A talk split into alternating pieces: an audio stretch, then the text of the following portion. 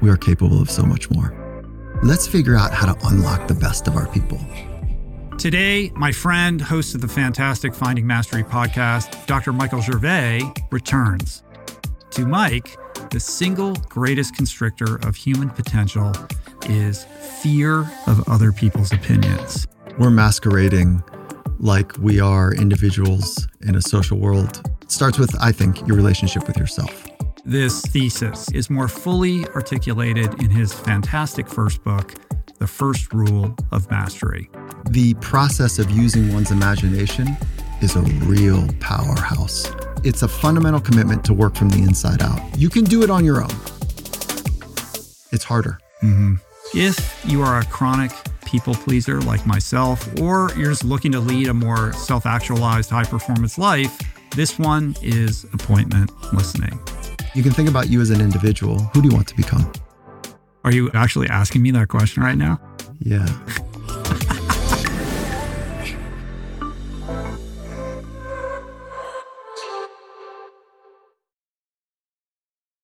so good to see you. Oh, it's great to be here. It's been a minute. It has been. I think this is the fifth time that you've done the show, though. I need to start with something, though. Oh no! I, have been wanting Don't do to say this. this. You do this every time. No, I do. I, I've been wanting to say this to you. There are a handful of people that fundamentally shape your life, and it was an experience that you created where you earnestly said, "I want to ask you some questions," and there's this thing called a podcast. And so I was like, "Oh, that sounds good." But the way that you shaped our first conversation, the first time we met, was honest. It was curious you are exceptional at what you do, but the way you created that space, I felt seen and understood and valued, and it was awesome. And so I said from that moment, I said, I want to create that same experience for other people, my friends. And so here we are, eight years later with the Finding Mastery podcast, and you are one of those people that have changed my trajectory. So I want to say thank you. I appreciate that. What you've built is is really impressive and inspirational in its own right. Oh, and fun.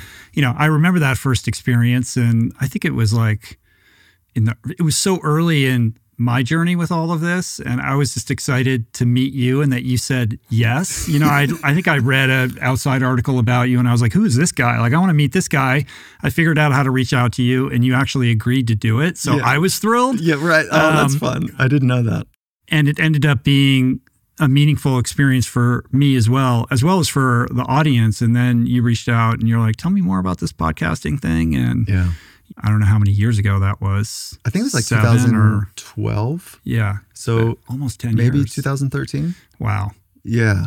longer than Could it that. have been that? More than a decade. Yeah. That's pretty cool. um, which is cool. And not only did you go off and and build this amazing podcast, a lot of people say they're going to start a podcast, and a lot of people do.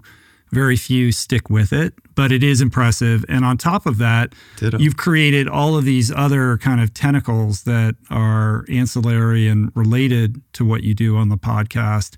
Not the least of which is reaching out into the corporate world. I think when I first met you, Mhm. you were operating out of like a, a sports medicine clinic Mhm. in, in Marina Del Rey. That's right. And today, I think, how many people do you employ? Like 25, 30 Yeah, it's people? about 30. And About 30 folks. You're doing events all over the world. And your focus has expanded from individual athletes, Olympians, and professional sports teams to working with Fortune 500 companies and helping them learn about leadership and team building. So I guess I'm interested in what the parallels and differences are between those two worlds as somebody who kind of entered into this high performance niche of psychology focused entirely on athletes from the beginning to now doing something that's not qualitatively different, but I would imagine in many ways distinguishable from those earlier days. So let's just like pull back the curtain a little bit. Early on, I needed to understand psychology. As a young 16 year old athlete, like I needed it. I didn't understand how to get free when game day was happening. I didn't understand how to have access to my skills. And so, you know, the term choking. So I Mhm. literally, no athletes have ever choked because we don't eat while we're performing. So there's no real choking. That's I'll remember bad- that. That's a bad Okay. joke. Okay. we'll just stay there for a minute. But we do choke off access to our abilities. And that is really how the mind can work. It can choke off your ability to get free, to express, to go for it, to get on the edge, to be okay with however it goes. So I needed to understand how the best in the world do that, how they get free, how they become their very best, sometimes the best in the world. And that led me down the path of studying the psychology of sport or the psychology of excellence. And then come to find out after working 20 plus years with those folks, there's this thing that happens in leadership. And in leadership, they're they're as interested in being their very best, but equally, if not more important, is creating the right culture and the right systems for their people to be their very best. So that was the beginnings of the crosswalk from sport, from team, if you will. So mm-hmm. it started individual, then I went to team, then it started working with coaches and GMs and ownership and management. And then that was the crosswalk into uh, leadership and business. Mm. The parallel in the crosswalk is pretty rich. And so now you have these large events and you're working with large team like Microsoft. I know you're public about like working with them and that seems like a very immersive relationship that goes all the way to the top to the CEO down through the various departments and working with department heads and how they create culture and kind of alignment in terms of purpose, which is a theme in the book that we're going to get to. Do you find that there's more overlap between working with athletes and like team leaders in corporations than one might suspect on first glance? Yeah. That's a fun conversation to have because initially, what I would have thought would have made a great athlete would not make a great leader in a corporate setting. However, there are certain skills that do translate. And so some of those similarities are clarity of vision. So athletes make a fundamental decision on how they're going to organize their life and go for the thing that matters to them. It's the fundamental decision that happens post vision. So it starts with using your imagination in a way to create an amazing future, the thing that you want to co create or bring into the world. It doesn't have to be about yourself. Athletes tend to mm-hmm. think a little bit more about themselves, but the idea of it starting with a vision, then making fundamental decisions to build the capacities, the necessary skills to make that happen, that's kind of the basic mechanics. And so I don't even want to lose track that the process of using one's imagination is a real powerhouse. And if we don't invest in it, it can run wild and we lead to anxiety and depression and other ailments that take place with an unexamined uncultivated way of using one's mind. And when you invest in it and cultivate and harness and garden your own inner world, you can have a sense of freedom and you can achieve extraordinary outcomes. So it be, does begin in some respects with the vision that you that you create. Mm-hmm. It would seem that that in the corporate context, imagination is something that's under indexed on.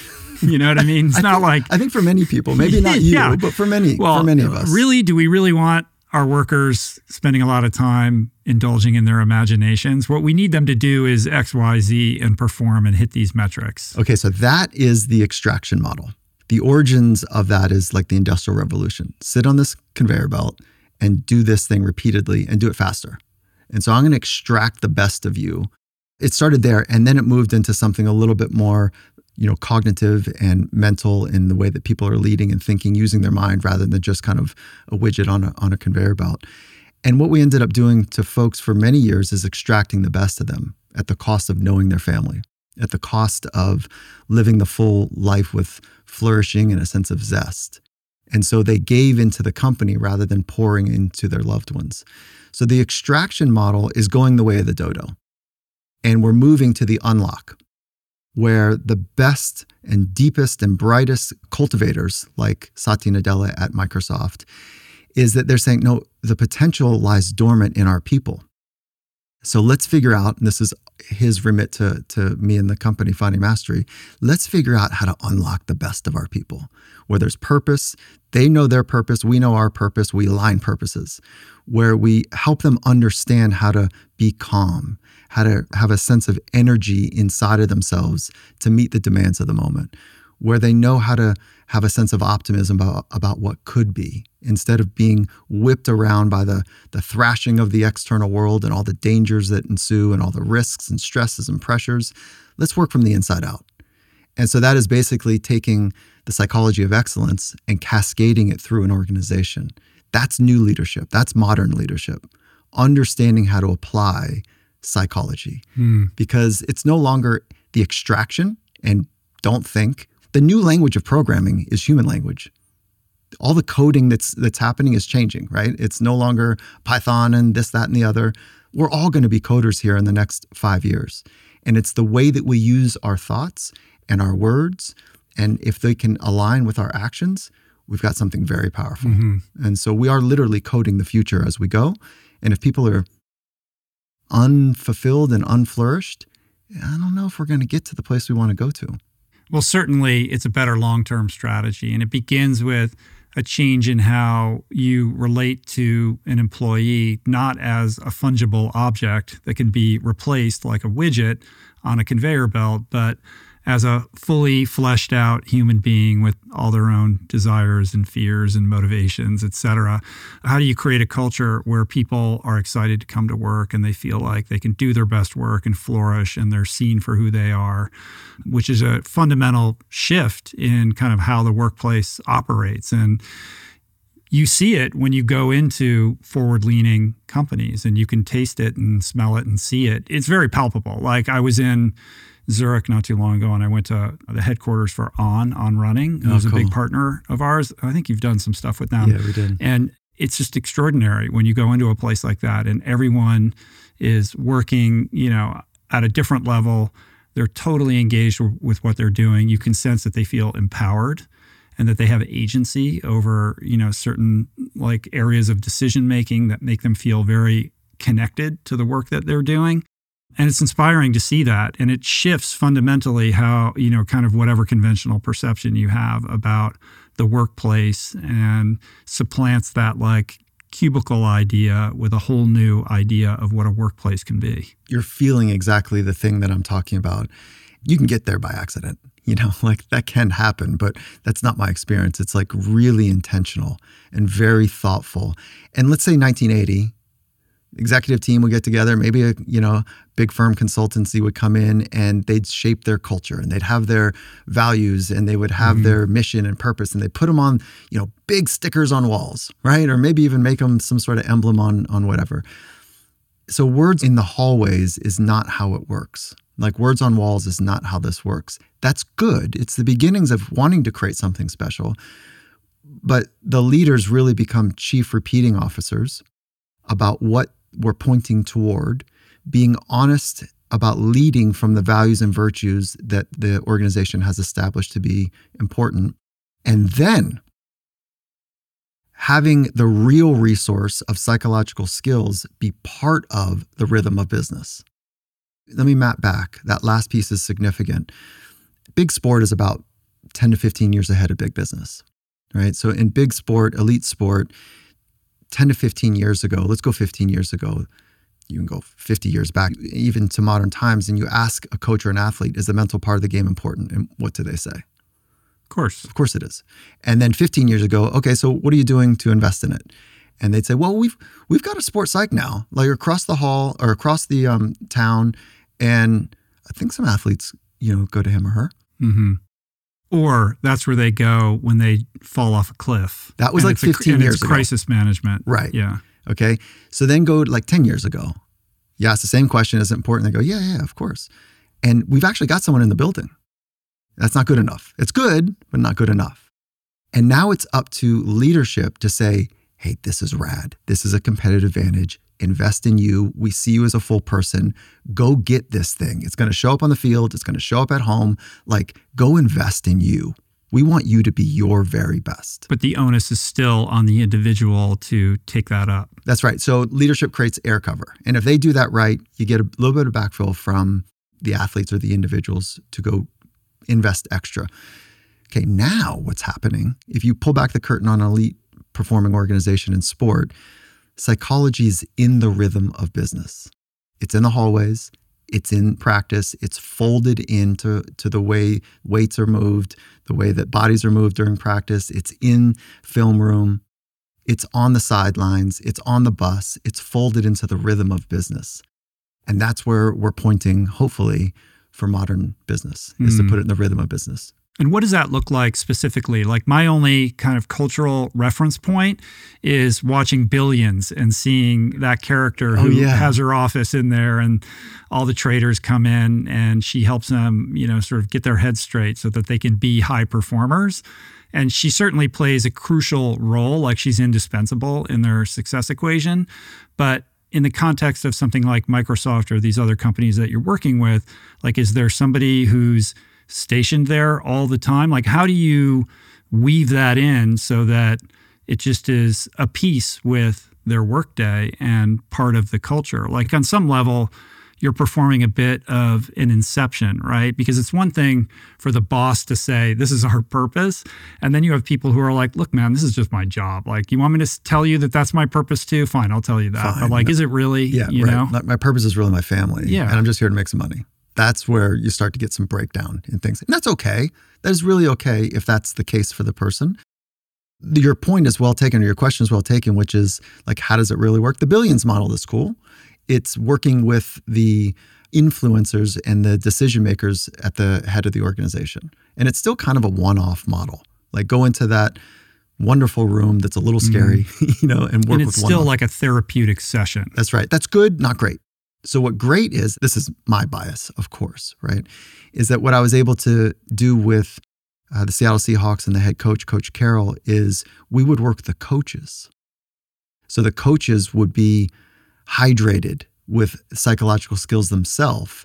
And then the extension is we'd show them, or I would show them how to pass that on to their athletes. So, no longer like old sports psychology is, I'll tell you the story. When I first got my first team I was part of, head coach goes, This is going to be great. I got someone for you to work with.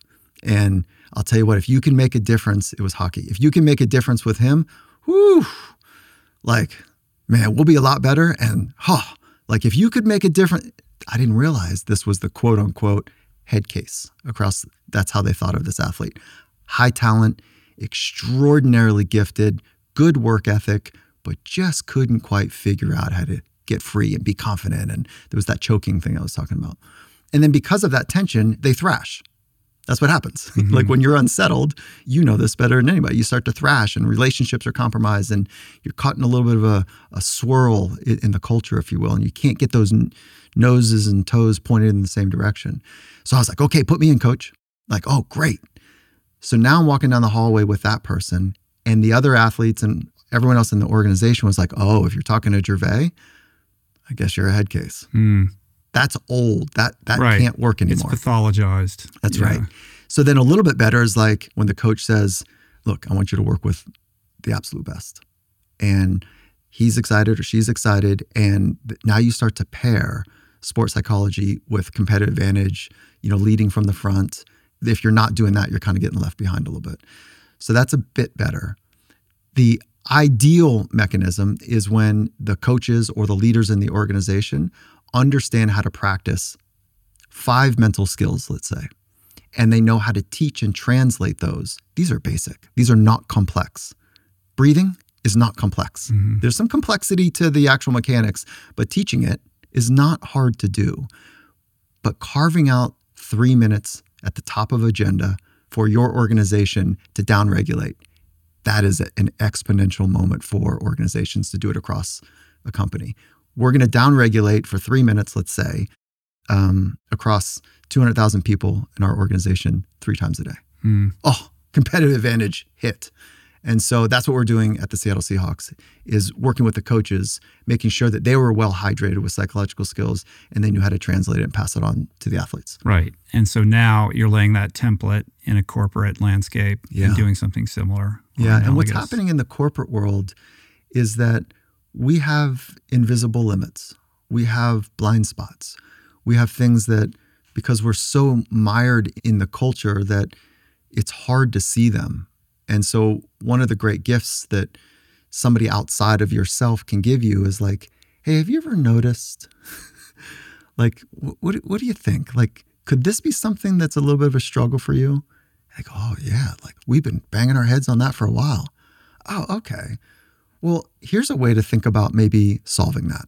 And then we backfill it with psychological skills. Mm. So it's like it's it's not again, it's not complicated, but humans are complex. But it is a total reframe Mm. if you're walking into a conventional organization where you know basically the employees underneath a certain department head are being driven almost entirely by making sure that their jobs are in good stead and that they have the approval of the department head and are kind of acquitting their their responsibilities in accordance with those expectations, irrespective of whether they think it's a good idea or not. Like, and that kind of calcifies any kind of evolution of a corporate entity, right? I would think that that's like a, a major peril for most companies when they reach a certain size and scale.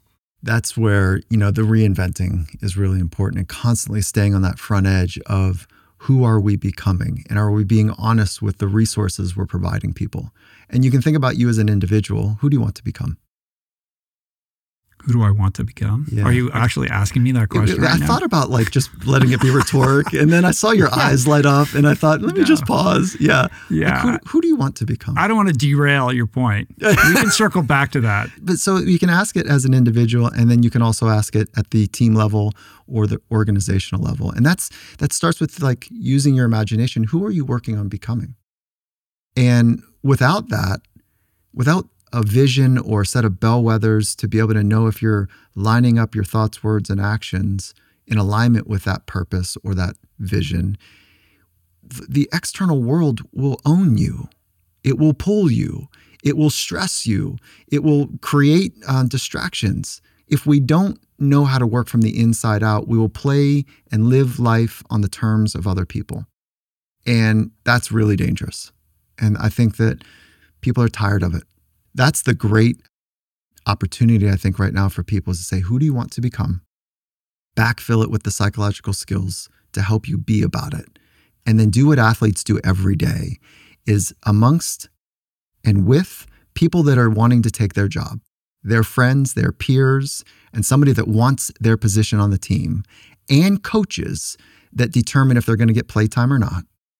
That every day they are going to the messy edge at that place where they could fall into a thousand pieces or unlock something special. And they go there every day amongst those that want their job, know what's good, what's ugly, what's not acceptable, even in front of people that can decide you're with us or you're not. Hmm. The NFL stands for not for long. And what they do, not really, but what those athletes do is a radical risk taking every day, incredibly vulnerable. And we look at them and think like they're kind of born that way. But we don't do that. We don't go every day and get to our emotional edge. We play it safe. We play it small. We get busy as opposed to intentional. We lie to ourselves and numb ourselves. And we stay on the surface rather than going to the places that they go, which is right at that edge where they could fall apart or be just right in the presence of a slipstream of unlocking something special, the next level of their expression. That is to be regarded. Mm.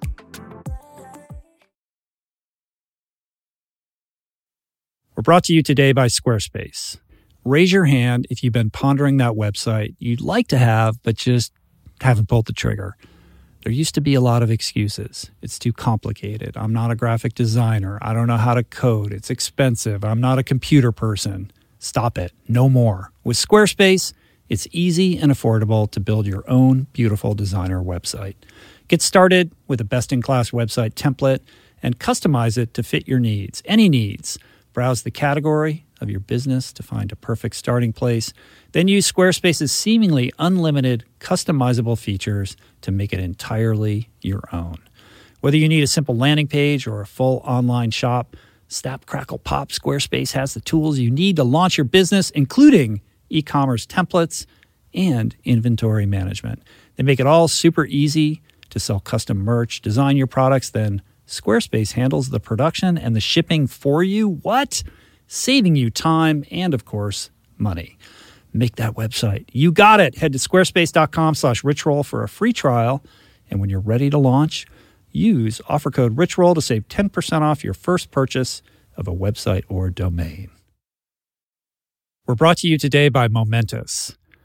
Over the last 16 years, I can safely say that I have tried almost every single plant based protein out there. And I can tell you that most of them are highly processed with tons of additives and or they taste terrible, they're not third party tested or simply just don't hit the nutritional bullseye with a legit science supported formula with the appropriate amino acid profile that promotes optimal nutrient absorption, which is all just a long way of saying how enthusiastic I was to be introduced to Momentous's 100% plant based protein, which solves for all of the above and then some with a precise blend of pea and rice proteins, which yields a complete amino acid profile, tastes great and has become my go to to ensure my body is supplied with energy for proper recovery and function. Momentous products are simply the best in the industry, which is why they're used by over 90% of NFL teams, by Olympians, Tour de France champs, and world class athletes across every sport. With all the BS in the supplement world, I trust Momentous's industry leading quality standards and quality. Try Momentous for yourself by going to livemomentous.com slash richroll for 20% off plant based protein and all of their top of the line products. That's L I V E M O M E N T O U S dot com slash rich roll for 20% off.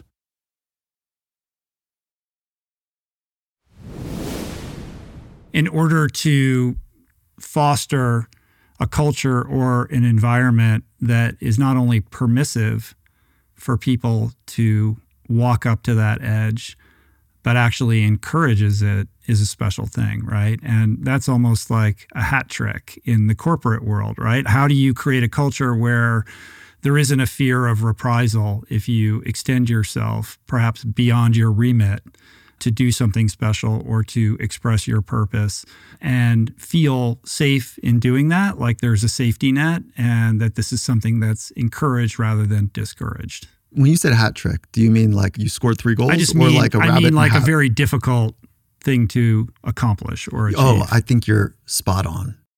And we say in the corporate world, we, you know, people say, fail fast, fail forward, fail often, failure's where you learn. But That's think- not reality. No. Yeah, if they do that, they'll be, you know, taken to task for it. That's right. And in sport, that's what practice is really about getting to that edge. Two stories here. I asked an Olympian, looks like she's going to be uh, competing in 2024 in Paris. So she was an Olympian last year. She remade the team. And I said, What is a great practice for you? And she says, Oh, very clearly, top of the tongue, she says, um, knowing what I need to get better at. So every practice she goes into her day, getting to the edge to see where things break down, to know what she needs to get better at. So if I were to ask you, I don't want to put you on the spot, but if I were to ask somebody like you, what do you need to get better at? And again, it's not necessarily how athletes do what they do, because that is pretty special how they move, but the intentionality to be very clear about what they're working on getting better at. And if I were to say physically, let's play the game. I can use me in this as well. And I say, where's the pain in your body? And you'd say, um, I don't know, my left hip. Where's the pain in your body? I have no idea. My lower back. low back, right? And I say, how are you working on your low back? You'd say, I have a couple practitioners that I see and a whole series of exercises that I do and all kinds of proactive sort of little things that I do throughout the day to ameliorate the pain and, you know, yeah, and you, you've got a plan yeah. and you're working it. And then I say, great. Emotionally or mentally, what are you working on? Hmm. Oh, so many things. Okay, so pause. Yeah. It just feels different to talk about it. We're still in that kind of place where it's a little bit more, it, it's definitely more invisible. The world of psychology is invisible. But didn't it feel just a little different to say, oh, I'm working on less depression, less anxiety, more joy, whatever it might be? Did it feel that way for you? Yeah, there's definitely a little bit more constriction. And I say that as somebody who's pretty open about this Yeah. stuff. Like most people aren't. I have no problem telling you, like, oh, you know, I need to work on being a better friend or I need to let go of my perfectionism. And like, I succumb to, you know, all manner of the things that you talk about in this book to this yeah, day. You know, like, oh, like this was written for me in so many ways. Like, how do I divorce mm. myself from so many of the lures that I know are leading me astray? And at times I feel powerless to combat. Like, I'm comfortable even publicly talking about this kind of stuff, but I'm also very aware that that is not the usual case with most people. Yeah. So just getting heroes like you in the world that are the cool kids waving their arms saying, Hey, I'm working physically and I'm working on the emotional side, and both matter to me. And I can talk about both. And I have a plan to work both. That's what great athletes do is they're clear about what they want to unlock and get better at, and they have a plan to back it up, whether it's technical, physical, or mental. And then the failing thing to your earlier point, you know, I was with Formula One for a handful of years, and new leader comes in, new managing director comes into the team, has 500 of the brightest engineers, you know, as part of the team, and he's addressing the full team. And these are engineers and computer scientists and and and from MIT and Harvard and like brilliant minds behind the scenes of the driver. And so he addresses his vision, he addresses how he wants to go about creating a culture and um, what he thinks the reasonable goals are and the lofty goals, and has this beautiful kind of moment because it's called 30 minutes on the factory floor sharing it all. And um, people nod, you know. Uh-huh. And then one engineer stands and he claps a little bit longer than everyone else, and people are starting to walk away. And he's got a little slow clap and he's looking at the new boss. And uh, the boss makes eye contact with him. And the boss says, What's going on? Like a slow clap, like, like a mocking slow clap? Of, yeah. He says, Yeah. And the engineer says, Those are good words. And so the leader says to me, He goes, I knew right then I had to be about it because I was going to be called out. I was going to be held to a standard. I needed to lead from authenticity. So he goes into the post first race. And after the first race, fail fast, fail forward, fail often, da da da da, he says, um, Okay, everybody, it was a tough race. I want to talk about the two mistakes I know I made and I need to get better. I don't know if anyone else saw them, but I made this mistake here and this mistake here. I know how to solve the first one. I need your help on how to solve the second one. It's a blind spot for me. I don't know how to do it. That's my report. Who's up? Mm. Set the standard right there. Didn't prep anyone for it, but held the standard that we all make mistakes. And if we're going to the messy edge, that's going to happen. That's how the unlocks take place. And you and I don't have to do it physically or in a race car. We can do it emotionally every day. It can happen in conversations with friends or loved ones about what's really happening, about what really is going on inside. And when you do that, that messy razor's edge is so alive and so scary. You could fall into a thousand pieces or unlock the relationship that you wanted to have with that person.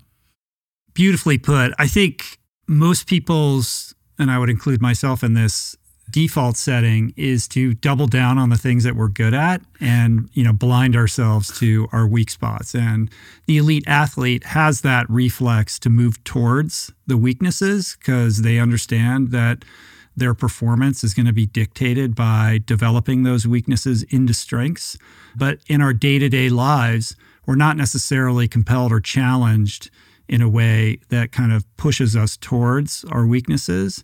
And it's very easy to just keep doing the thing that we know we're good at and kind of hold those weaknesses yeah. over here and pretend they don't exist or that yeah. they're not really undermining, you know, who we want to be. There's lots of ways to go after what you're talking about. As a tactic, the way I like to work with folks, remember my training is in sports psychology, the psychology of excellence. And if you think about all the skills that go into you being your very best, maybe even great at something. Say we have a list of nine. There's usually more, but this is just for the sake of conversation. There's three you're really good at it, three that are, you know, pretty good, and then three that relatively uh, you struggle with. Now, those bottom three might be better than 99% of the world, but those are a relative stack. Just as a thought experiment, if you were working with an athlete on whether it's physical, technical, or mental stack that we're talking about of skills, where would you start? Would you help them be better? Like Shaquille O'Neal, let's help you be a better force underneath the basket. Or obviously, when he played, he was terrible at free throw shooting, right? He really struggled there. Would you help him on his free throw or would you help him on something in the middle? In order to answer that question, you need a more comprehensive kind of roadmap or blueprint of how that person operates. Because if there's some kind of mental tweak, perhaps that needs to be addressed fundamentally first before you even get to the free throw thing. I like that. I like that. So let's assume that this person is a great learner. They want to get after it. They're okay being in the messy edge. You know, let's just assume that they're a good learner. This is just philosophically, you know, for mm-hmm. tactics. Would you start with reinforcing what they're great at, what they're okay with, or what they struggle with? With what they struggle with. Yeah, that's what I thought you were going based on the last part of your conversation. And there's no right or wrong here. Where I go is right in the middle of the stack, and I go towards the top of the middle. So I'll go to number four.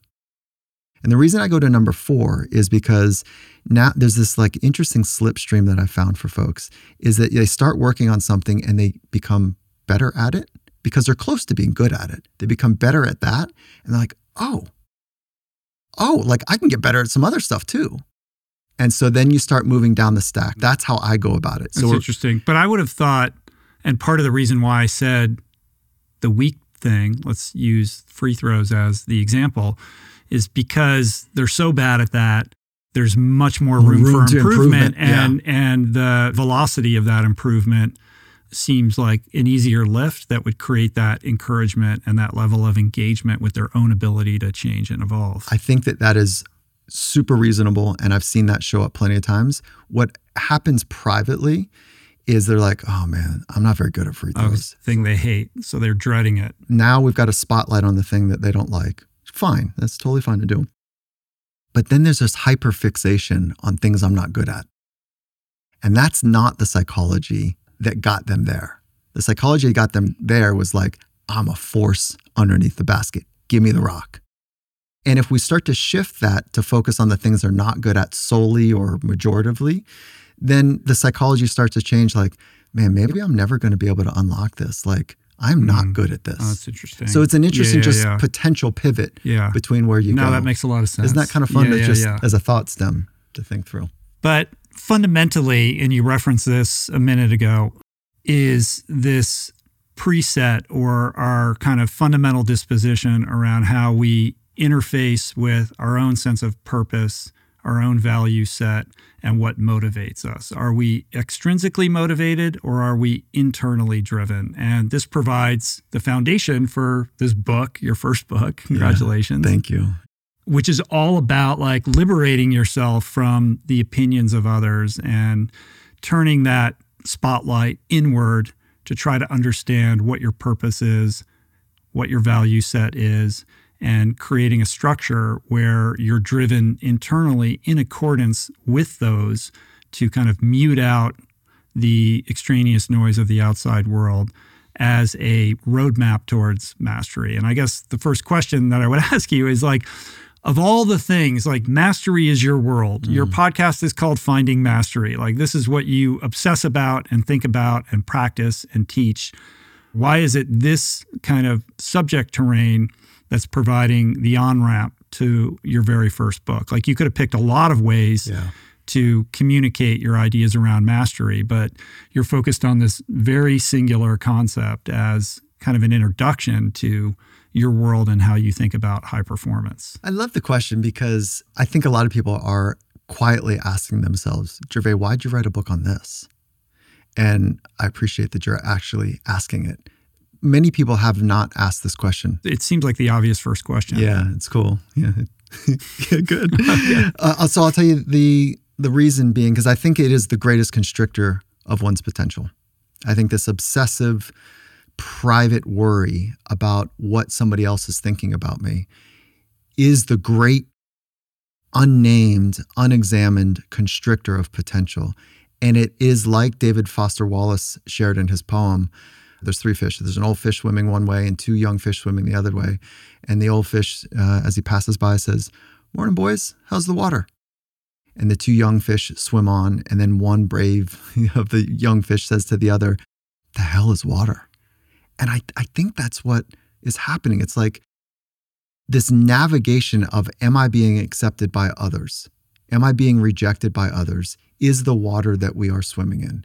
It is so foundational to safety and survival that we've almost forgot to label it. We've got the fight, flight, freeze mechanism to ready us without even having to think from a warring tribe, from a wildebeest, from a saber-toothed tiger, from whatever is perceived to be dangerous. We don't even have to think and our body readies. And that's because our brain is optimized for survival. Belonging is safety. Belonging is survival. So there's this other general thing that's taking place in our brain, the 3.2 pounds of tissue, that is it's scanning the world for things that are dangerous and trying to figure out how to be okay.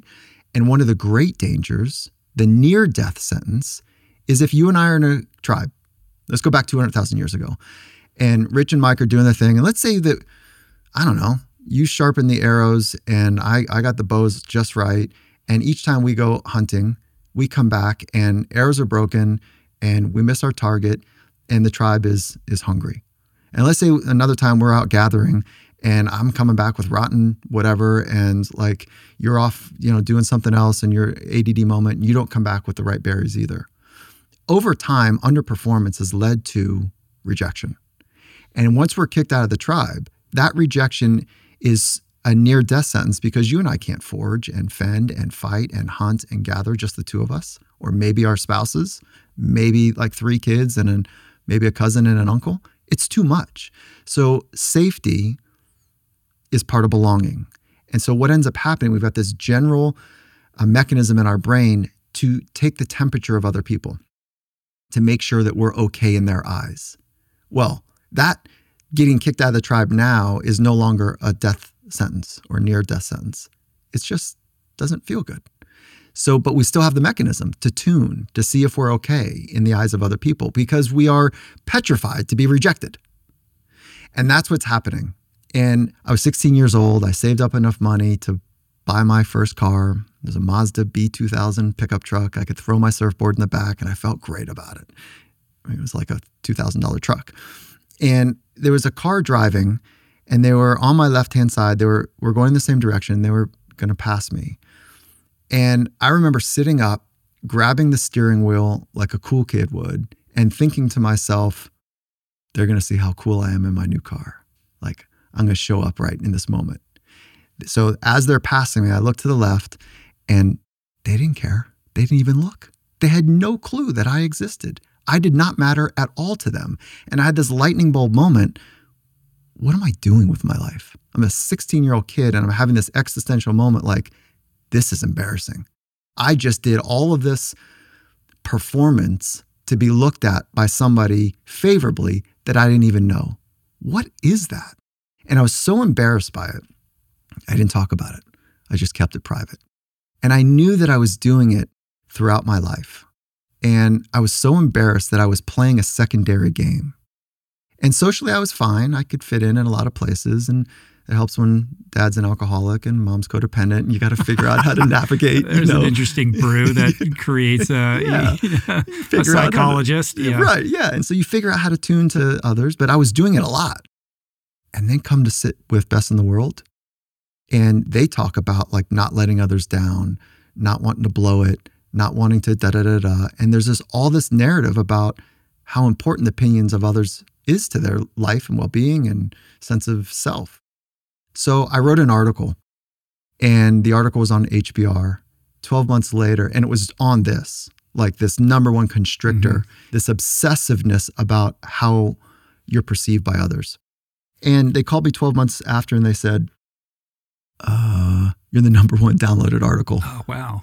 So you hit a nerve. I read it. It's great. Yeah, thank you. I didn't look at the date on it. I was just assuming that came out after the book as part of like getting the book out. no, world. that, that was like, well before. Like three years ago. Oh wow! So they called and they said, "Let's write a book." And I was like, "Man, I'm wrestling alligators right now. Like life is hard. I do not have that mm. bandwidth to do it." And they said, "No problem. Let's come back around." And I was like, "Thank you." They called 12 months later and they said, "It was number one downloaded again." Like there's a real nerve here. So I felt like I wasn't alone. I wasn't alone with this obsessive worry that kept me safe but small, that kept me playing this second game that didn't have a sense of freedom in it. And I had shed a lot of it because I'd worked at it a long time. I still have some of it. I'm not free from it completely. Like I'm not the enlightened one here. That's you.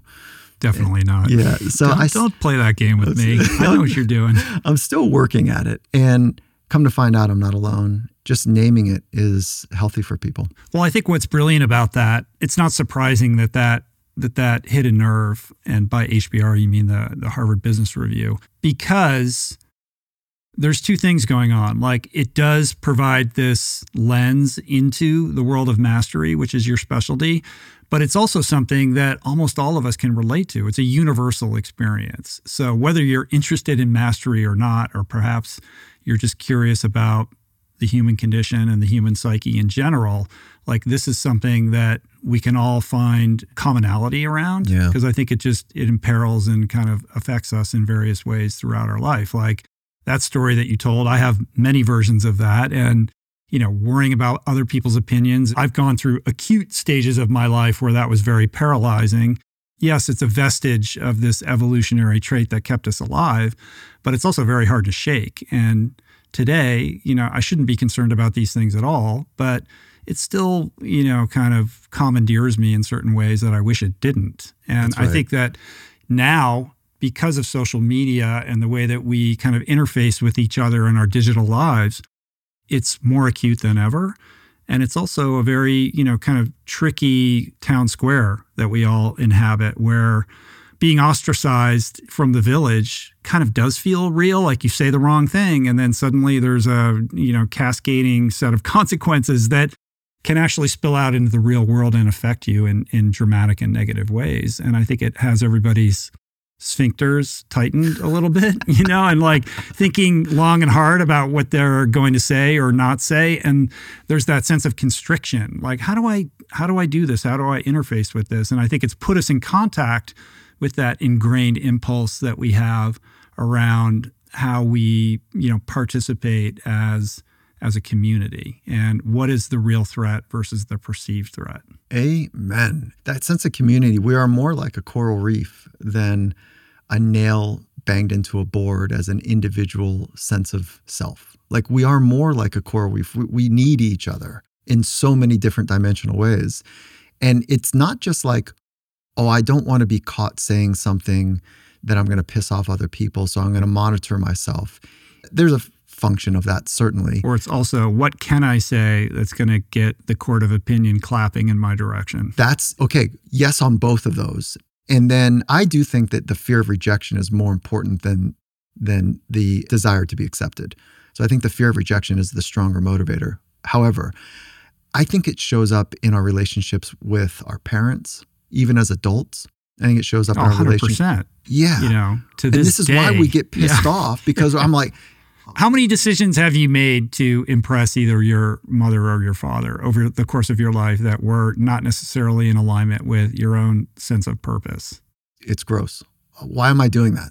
I can answer it as a psychologist, as a self examined psychologist. The other piece is like, I think we do with our spouses, we do with our friends. So these are intimate relationships. It's not just performing for them, it's thinking about, is she going to be okay if I say this? Hmm. Now, what I need to do is go back to my first principles.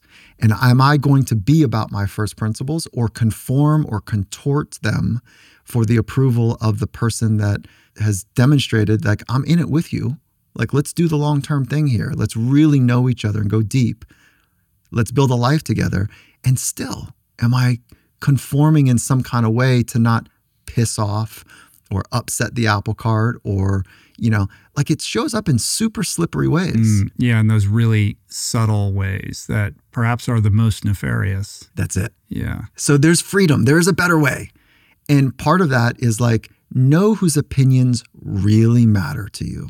For me, I need a round table of eight. hmm You could have 12, you could have four, you know, but like, what is your round table? What is the criteria for them to be at your roundtable? And for me, it's twofold. I'm happy to share them, but I'd love to hear yours. Like, what would be the criteria of the people to be at your roundtable that you you say, listen, your opinion matters to me deeply. Well, I have different people for different areas of my life. Mm-hmm. So I have a roundtable around my sobriety. I have a different roundtable around things like parenting, professional decisions that I have to make, relationship stuff. There's different people that I call on for different reasons. Mm-hmm. And I would say it's more than eight, but I don't know that I've defined it and written it down and said, this is my roundtable. Yeah. But, you know, I go to AA and I have different roundtables of people who are very important to me that help keep me on track and that are a sounding board for many of my decisions. I have a formal men's group every week that I sit down with a group of eight guys, and that's where we share non sobriety oriented stuff in my case around, you know, parenting dilemmas that I butt up against or relationship stuff. I've been with my wife 23 years. Like, what does this look like now? How do I keep this alive? And how do we stay, you know, energized in our marriage and, you know, continue to cultivate that level of intimacy? Or I have a big professional decision I need to make. Like, I only share those decisions with a very select group of people that I'm very intentional about, you know, that. I like I don't. Yeah. you don't just Yeah, yeah. spew it out and let everybody's opinions roll in. That's right. That creates paralysis and confusion and you're over indexing on certain people because everybody's got an opinion about everything, right? right. So now more than ever, like you go online, God forbid you share like, should I do this online? Like you're gonna get a zillion different opinions from who knows who these people are.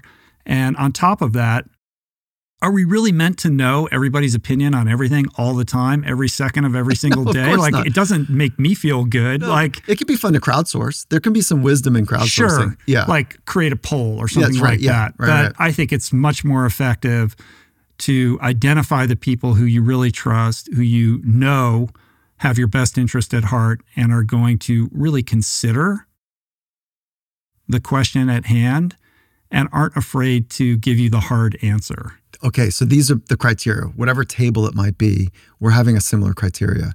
The ones when I thought deeply about it is there's two vectors. One is they have built time under tension with me, and I know that they care. I know that they have an understanding of my micro and massive traumas in my life. They have context to the person who I want to become and be more often.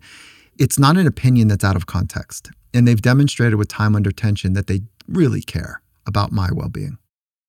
And then on this other side, it's they've been in the amphitheater where there's real stress and pressure, and they know the defaults that happen in those conditions. So it's the context of both of those that I go, I'm at home. I can be so vulnerable that you know how to take care of me in my most vulnerable state because you know you know the person I want to be and you know the traumas I've had so it's in context. Mm-hmm. And like my wife is my best friend. We've been married 28 years. And people used to ask me early in my career arc like what are the commonalities or what are the traits of the greats? Like what are the ones that hang together? It was something that I thought deeply about and I did a lot of investigation around it. And I'm less interested in answering that and I'm more interested in pointing to who are your trusted partners? Mm. Like, forget about what they do. Who has your back? Unconditionally, positive regard, sees you, knows you, and is going to ride with you to help you be your very best, even when it's hard. And there's a reason 50% of marriages or more fall apart, right? Because the depth is not taken care of. And this is the depth that I'm talking about watering and knowing. So those are the criteria for me. They care and they understand what it feels like to be in high pressured Yeah, and that understanding demands a level of experience in whatever it is that you're running by them. and vulnerability. You have to bring you into the conversation. If you and I just beer and pizza, Should I do this or this? Yeah, and, and I it's don't like have super context, surface. and I don't. Right. Yeah. I've never shared like my ache with you, then it's out of context. You're just staying at the surface Right. with the beer, pizza, and chicken wings, whatever kind of conversation. That's just. I know that you don't do beer, pizza, chicken wings. I understand, you know, but just for fun, the surface level conversation. Sure. So if somebody's listening to this and this is a new idea for them, how Mm-hmm. does one go about corralling their own roundtable? Okay. Like you could just borrow maybe those two vectors. Like who has demonstrated that they really care, or the the beginnings of that. Maybe you want to give them a seat and that they have a sense of what it's like to be in heavy environments because that's where we fall apart. Okay. So just some some sort of semblance of those two.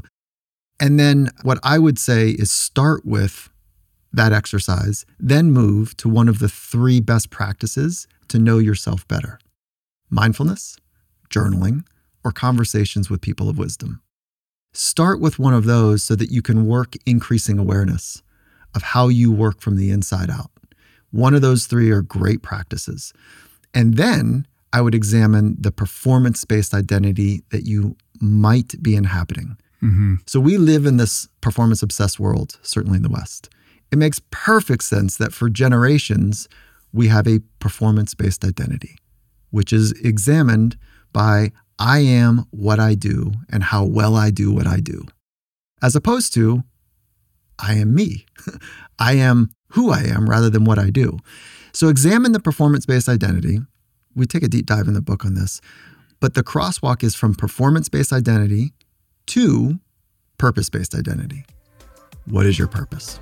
Get crystal clear with what your purpose in life is. I would triple down on that.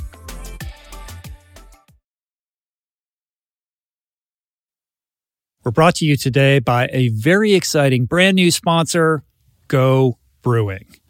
I am sober. I don't drink. And I devoted so many episodes of this podcast to the unreal benefits of an alcohol free lifestyle. Why? Because even if you don't have issues with booze and suds, no amount of alcohol is good for you. At a minimum, it wreaks havoc on your sleep and produces a hangover that destroys your energy, your mood, and your focus. At worst, it turns your whole life upside down. But no longer does that mean you have to break up with your favorite brew because my pals at Go Brewing are making all your favorite brews minus the alcohol, fewer calories, and more productive tomorrows. It's not every day that I get the privilege to witness the inception of a company collaborating with our podcast, but that's exactly what happened with Go Brewing. I'm going to tell you this story. A few years back, I spoke at this event in Illinois, fittingly named Go. And it turns out that that very day catalyzed Joe, the founder, to start his own NA beer company, Go Brewing.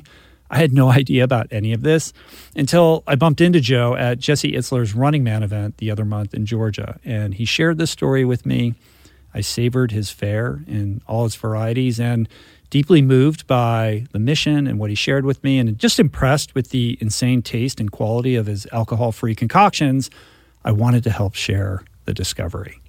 Made with natural ingredients faithful to traditional beer styles, Go Brewing has an impressive lineup of delicious, small batch, craft, alcohol free brews, all without added sugar or artificial processing. My favorite is their double IPA, not just another story, but basically you just really can't go wrong because everything they make is brewed to perfection, worthy of trying yourself, which you can now do at gobrewing.com.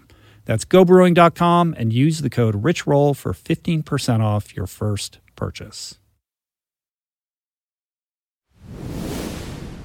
So, a couple things. So, switching to purpose is essentially what you're saying is the path going from somebody who is extrinsically motivated to internally driven. Yeah. That's how you bridge that gap. But when you use the purpose with a capital P, that flummoxes a lot of people. That's paralyzing in its own right. Totally. Like, I don't know what my purpose is. Totally, You're telling me, yeah. oh, I can't do anything until I know what my purpose is. Mm. What is my purpose? And you could spend years, you know, chewing the cud on that and making no progress. So, how do you get somebody off the dime on trying to figure out what that is in their own life? Thin slicing. I agree with you. The the magnificent, you know, exploration of my grand purpose in life can feel very overwhelming. Okay. So bring it way down, you know, and thin slicing is like, what is my purpose today? And just practice that. A week, two weeks, a month, whatever. But practice thin slicing. What is my purpose today? What is the thing that matters to me that has meaning and it's a little bit bigger than me? And I'm going to need all day to get this thing kind of delivered or done. So, those are the three criteria for purpose it has personal meaning, it's bigger than you, and it's future oriented. So, if you thought about in the most time bound way, the thinnest slice you could, what is my purpose today? Practice that until you're kind of ready. Like, what is my purpose for this week? This is not a goal. There's not goals. It's not a checklist. Purpose has like a soul to it. What is my purpose for this week? And then after you've practiced week purpose for a while, move up to month, move up to Mhm. quarter, move up to year. And then, you know, as you're doing that, it will happen. Maybe just trust my words for a little bit. Like it will happen if you practice just about anything. But if you practice this, you'll become more familiar with it. You'll feel the fabric of that question, and your grand life purpose will become just a bit more clear. One of the challenges in answering that question, I think, tracks back to an amazing insight that you share in the book that really struck me, which is that our relationship with this idea of purpose is driven in the West by this rugged individualism kind of notion, as opposed to its true context, which is that purpose is revealed in our relationship with others.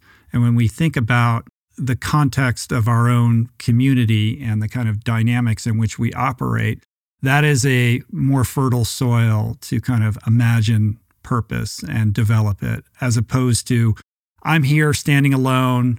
It's me and manifest destiny, you know, and I'm going to stake my claim and this is my purpose. And it's just up to me.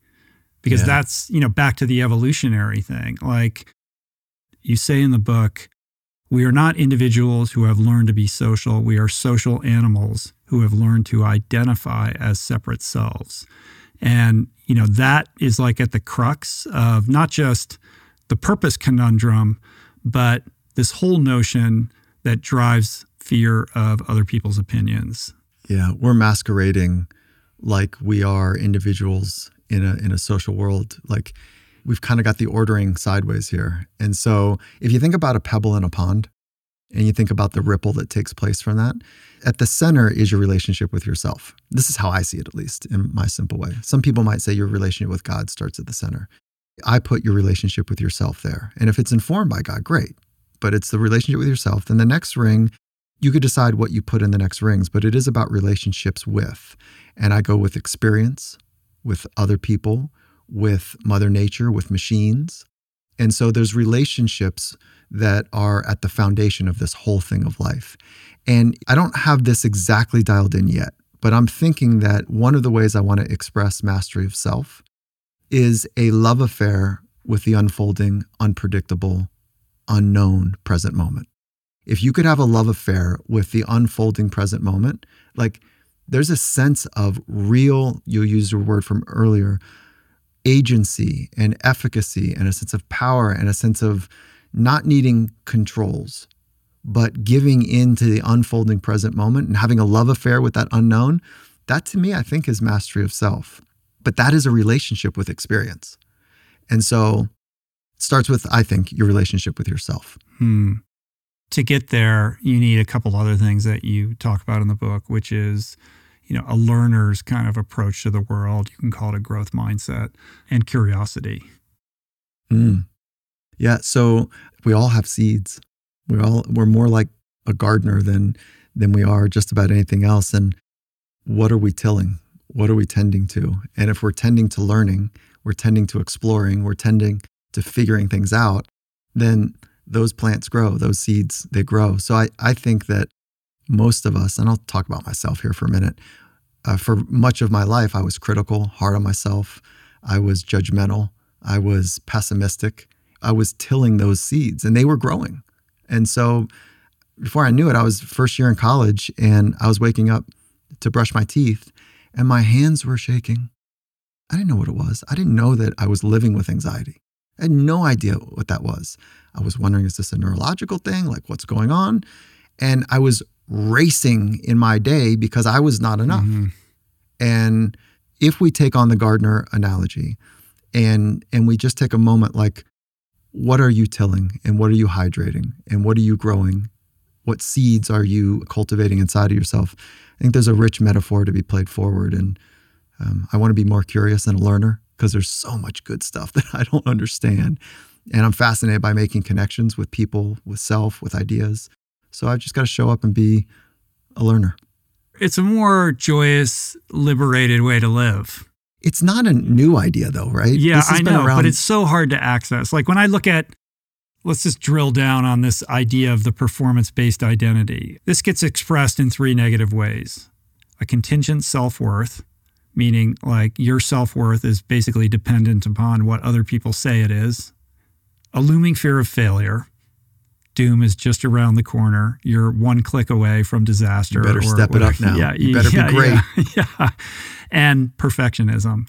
And I read this and it's like, you know, ding, ding, ding. you, you know what I mean? Like, I got some work to do, buddy. And like, I'm in a much better place with this. I, I'm kind of half jesting because I, I have contended with this and overcome a lot of it, but it comes up all the time. Mm-hmm. And, you know, you and I are in a business that's oriented around certain kind of metrics that get socially shared and you can't help but fall into comparison even with the self-awareness that it's not in your best interest to do it or that it doesn't really mean anything and here you are writing a whole book about why you need to stop worrying about what other people think but there's nothing that's going to be more provocative or bring that up in a more acute way than to write a book and then share it with the world. yeah. Because, of course, you want the book to be enjoyed by a lot of people and you want yeah. it to be received well and be meaningful. And the irony of all of that, like, how have you, you know, kind of navigated that? Well, the subtitle is not Stop Caring About What People Think. It is not that. The subtitle is Stop Worrying.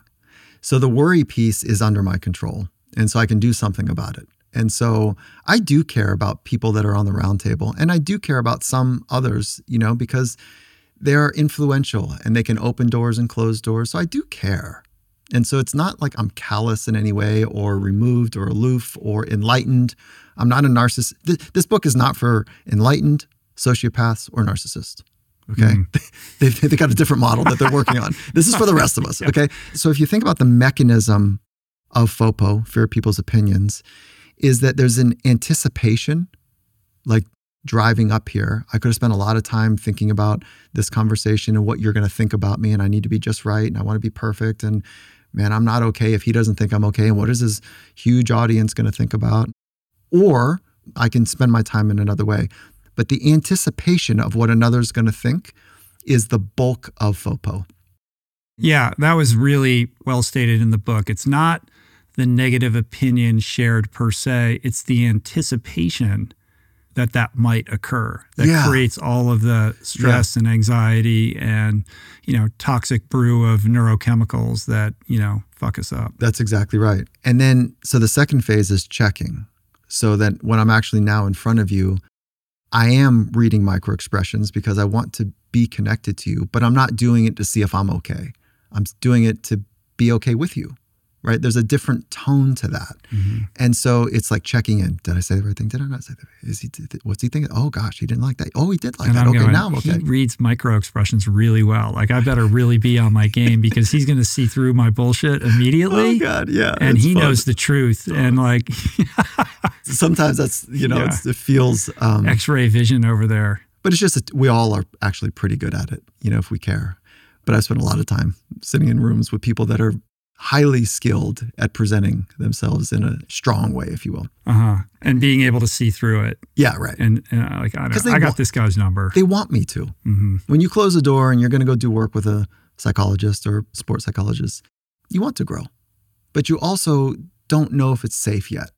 So the classic rookie mistake is like you create a safe environment and then it's kind of bullshit talk for 45 minutes and the last five minutes of a session somebody walks out and they're like hey, uh, maybe we should be talking about like that time I was fill in the blank and big trauma. Mm-hmm. It's like, oh man, we wasted a lot of time to get to that. But anyways, non sequitur here.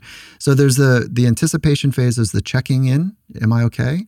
Then there's the responding phase.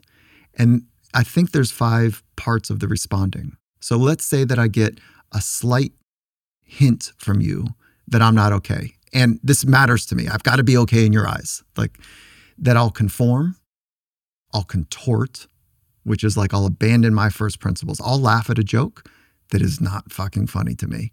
It's actually offensive, but I, I want to be safe with you. There's a problem in this. I'll start to critique you. So I'll become offensive. So you don't critique me, I'll critique you. Or I'll critique somebody else and you and I can partner in that critique. Mm. So now we're closer.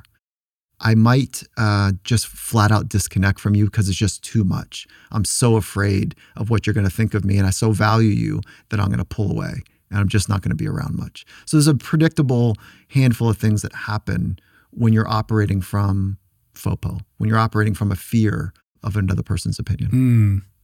The antidote is found how? Well, so I think the first is to make a fundamental commitment, just like athletes do, to get better and to work from the inside out. That is the number one antidote. Mindfulness would be certainly the second. Like, learn how you're working. Psychology is the study of self. That's where it starts. Study yourself.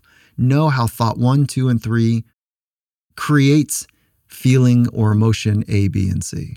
Like, know yourself, know your tripwires, know where you speak to yourself in a way that builds you and backs you, where you can be free to be you. Understand the first principles that matter to you above all else, and know the thoughts and behaviors that line up for those first principles. And if you can do that in service of purpose, you got kind of the, the whole buffalo lined up. It's a fundamental commitment to work from the inside out, is the anecdote. Mm. This is such an insidious thing. Like, I'm just reflecting on my own life and the decades that I was sort of unknowingly betraying myself right. to conform or to do the thing that would get the approval of my dad or my peers without having any understanding of what my values were or what I even felt was authentically me. Because when you live in that space for a protracted period of time, you're so divorced with that inner voice that the notion of even connecting to it or listening to it seems entirely foreign until you reach some crisis point that forces you to reckon with it for the very first time. And that's a very disorienting experience. Perhaps that's the moment when people find themselves in the office of someone like yourself for the very first time trying to make sense of what's happening. So or they're calling their friends saying I'm fucked up. Right. You know, or they feel really alone. Or they're just privately, you know, contending with it to the point of, you know, severe mental issues. That's right. Because they're so afraid That's of right. raising their hand. That's right. Because we're conditioned to look a certain way rather than be a certain way. And we are obsessed with performance. Grades happen that way. Force rank stacks in youth sport happen. We want to give everyone an award, but really we're only kind of interested in the winners. And like, it's a tough world to navigate, period. And I don't think the world is safe. It is not designed for you to be your very best. The world is quite hostile. There are bad actors, there's good actors, there's selfish people across most communities. It's not designed for you to flourish. And so, if you're going to play the game according to the world standards, I think you get whipped around quickly. And that's why we talk about right now there's a human energy crisis. People are more stressed, more anxiety, more depressed, more addicted, more suicidal than we've had in the last, call it 20 years. It's not that the external world has changed that much. It's that finally people are saying, holy shit, like I'm a mess because I've been playing this game, this obsessed culture with performance. I've drank that poison, and that's never going to fill me. And so I've been drinking this poison for a long time. Who am I, and what the fuck am I doing here? And once you get down into that kind of organizing, foundational type of thinking, there is a better way to go through life. Mm. And I don't think I know a better way other than to hit my head on the concrete. I need pain. That's what yeah. I needed. And I just want to be there, hopefully, for people that, you know, don't fall too far to hit their head in the concrete, that it's a game over, but like that they can feel their pain and do it in a way that is healthy. Did you see the David Beckham mini doc I did. series? I did. It's impossible to read your book without reflecting upon like that guy and mm-hmm. how he navigated in the most extreme way the opinions of other people to basically be able to perform at the highest level. And of all, like, I learned so much about this guy. I thought I understood his career, but I was shocked to discover so many things about this human being that I didn't know. Super endearing. And his level of mastery when the entire world turned against him is extraordinary. To be able to tune out the absolute loudest voice one could possibly imagine and decide that you know his motivation was going to be internally driven and that it was up to him and then to be able to like show up and actually do it i mean you must have been like I out of your it. mind watching i that. loved it yeah what a moment for people to really see what it's like to be on the world stage and the risk that goes with that they told that story in a just a beautifully endearing way. And so, I, yeah, I watched it with my son Mhm. and my wife. The three of us watched that like in a, in a great learning moment. You know, he's navigating the social world at age 15. Right. Tough. Remember when you were 15? Yeah. Yeah, at such a young age to be thrown onto the world stage. Yeah. And, you know, he's a human and there's obviously, he has missteps and it's the tapestry of life and all its colors. But for him to kind of persevere and prevail in the ways that, that he did was, you know, really kind of a remarkable case study for all the things that you're talking about. 100% agreed. Yeah. The converse of that is a story that I read just the other day. I don't know if you saw this. It was a Wall Street Journal article about this guy, Dave Hollis. Did you see this? No, Do you know who Rachel Hollis is? I know Rachel. This is her. so this was ex. her ex-husband who passed away. Mhm. And it's really a cautionary tale about what was going on in the last stages of this guy's life. Um, by all accounts, somebody who had a very unhealthy relationship to other people's opinions on social media that was driving some errant behavior, and so addicted to the metrics and the approval that it's directly correlated with that guy's the end of that guy's life. Like That's he was found dead in his bed with alcohol, fentanyl, and cocaine in his system with his phone on his chest. And it's this unbelievable cautionary tale about the influencer economy and kind of what social media and this outsized relationship with approval and you know other people's opinions like extrinsic metrics to the nth degree can have on somebody's mental health that would like drive them to their death. Yeah. I bring that up You're nailing it. Though. simply to say Yeah. that this is like a very real thing with very real world consequences. It's not a small thing. It's not. And freedom will not be understood by the limited time that we have here if we're playing the secondary game to be approved or not rejected by other people. And so, yeah, thank you for the sobering Mhm. reminder of like what the extreme looks like. Yeah. Yeah. What's happening neurochemically in our brains when we're engaging with this fear of other people's opinions? When we're actually in the anticipation the or they're checking. Yeah. It's basically, it looks, I would imagine, we haven't done a clinical trial or study on it, but it would look exactly like anxiety does. And so you'd have that right kind of cocktail where there's an urgency that's taking place to get something just right. And there's the right levels of cortical uh, arousal with some cortisol and adrenaline. And so there's all of those mechanisms in place that amplify the experience. There's an attunement to get it right. And it can be actually addicting in some respects because there's an aliveness Mhm. that comes with it. And you can hear people talk about anxiety and depression. They don't want it, but there's an aliveness that comes with both of those that, that sometimes they don't want to shed. There's a tenderness that can happen with some depression. Deep depression, like I'm talking about mild or moderate, there's a tenderness that happens. There's a an availability to feel in ways that you haven't felt before, but you just can't get out of it. You can't remove yourself from it. So that's the opposite. The anxious state that I'm talking about, the cocktail there, is that there's an urgency to get it just right. The energy level is really high, and that can feel wonderfully stimulating. But the problem is that you can't downregulate it well. And it's this chronic elevated hum that is an exhausting experience. And then when you're actually in the presence of the other person's opinion that you're trying to get favor for, you get basically whipped around by that intensity and it's tiring. Hmm.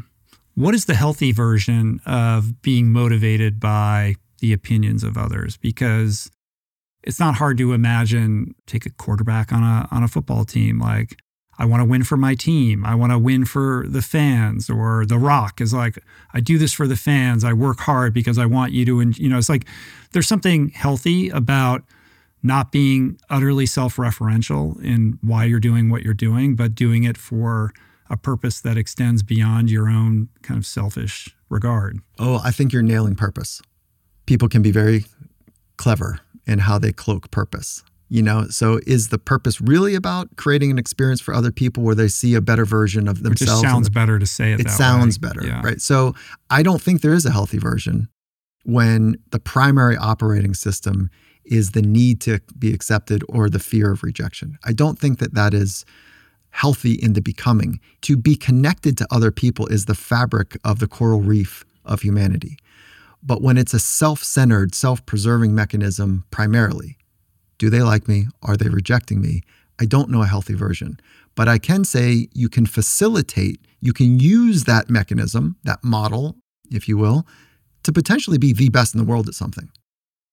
The best in the world oftentimes have just enough anxiety, just enough OCD, just enough narcissism, just enough perfectionism, where they are compelled to go the distance and to go to the dark caves of high performance and to suffer in those places just a little bit longer than anyone else will. You can find yourself on the world stage with lots of money, lots of fame, lots of attention, mm-hmm. whatever the value proposition that you're going for is. And you literally, you might be the best in the world. I'm not sure that you're going to be healthy, but it'll take you to that place. There is a better way. You can have a purpose. You can be connected to other people. You can know that you are going to need to go to the edges on a regular basis and have a community of people that you're processing with and doing it with that is not self centered only. Right. But good luck convincing that person that there's a better way. Oh, yeah. That's got to be the ultimate hard case, right? Because everything in their life has been a successful byproduct of these unhealthy tendencies. There's no way you're going to disabuse that person uh, that they should let go of that and that there's a better way when, you know, the world is just, you know, raining gold upon them. We did this study. My mentor, she designed a study in the NBA where um, the hypothesis, if you will, is that people that had a sense of what they're going to do post career would fare better while they're in the league. Okay. And what she was going to do is provide a quick little questionnaire like, what do you want to do next? And then if they said, I want to be a pilot, well, then the team was going to figure out how to get off season some pilot lessons or you know hook them up with a pilot that could show them the ropes or whatever so there's a little bit of an internship slash harvesting of what that thing could be all right I can't remember the exact numbers, but let's just say it was an equal split. I don't think it was. That people said, Oh, I know what I want to do. It's pilot. Versus people that said, Why are we talking about this? Yeah. I'm here.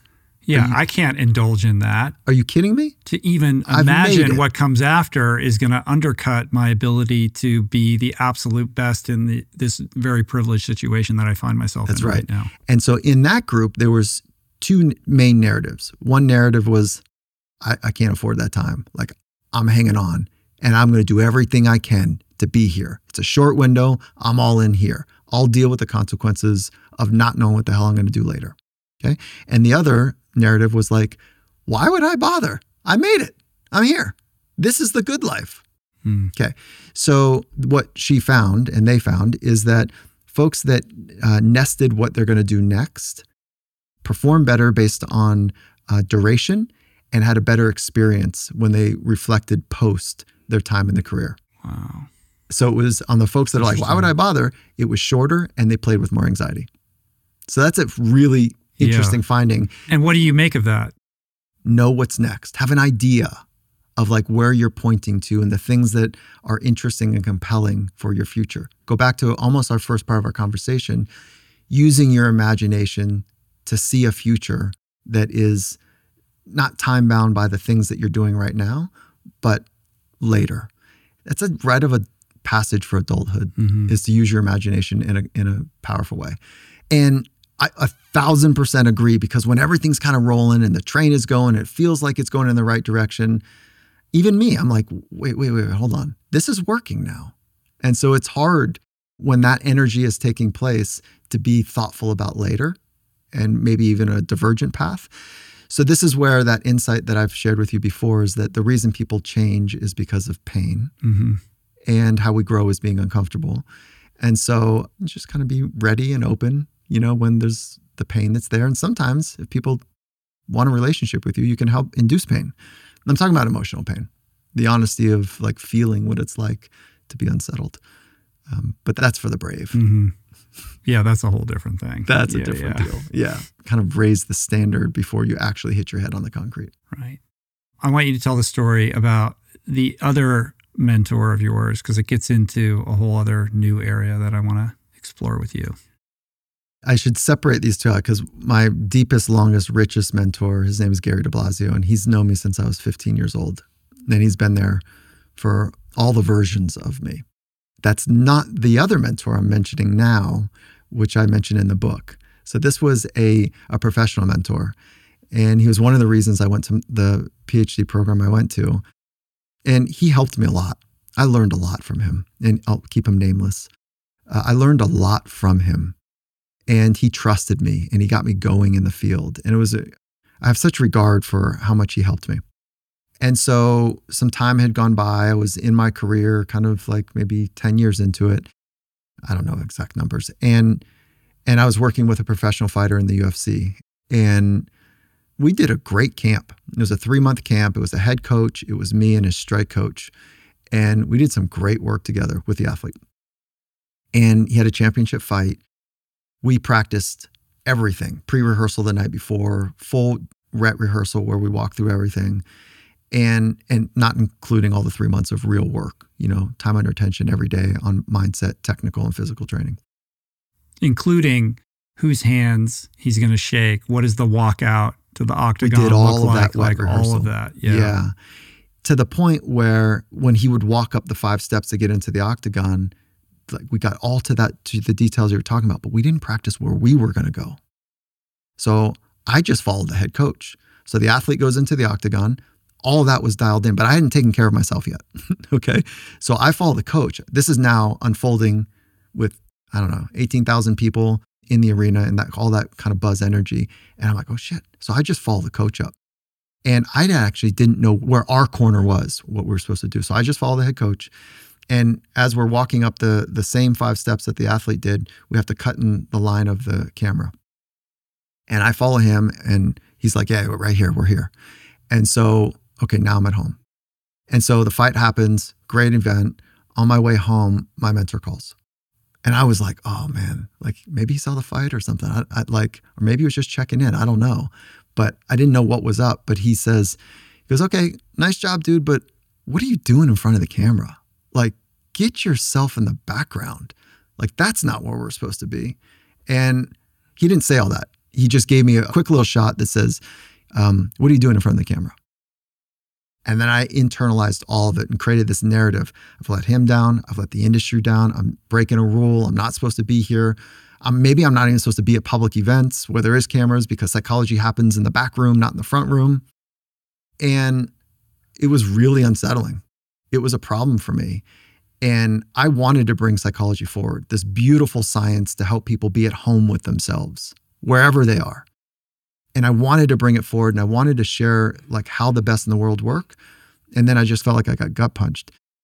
So I retreated to the to the background and I thought I don't want to look bad in front of him. I don't want to let him down. And I certainly don't want to do something becoming for the whole field of professionals that I respect. Does his perspective represent yeah, the entire field's perspective on what you're doing? Well, he was so big in my life. Like of course it did. You know, like he was big in my life and so I just got small. I retreated to the background, still doing, loving my work and caring about the people I'm working with. But I just damped down that idea to celebrate the psychology, the process and the psychology. So much so that uh, maybe it was another five years later, I was kind of afraid to re engage with him. So the relationship kind of fell out. And then five years later or so, I saw him at a conference and I was like, oh man, he's he's out there thinking I'm a kook. And, you know, like he was watching me present. And while I was presenting on stage, man, I had this near panic attack moment as soon as I made eye contact with him. I didn't put this part in the book. And I was on stage about to be run over with emotions. And I made a decision do I shape my presentation for his approval? Or do I stay true to my experience?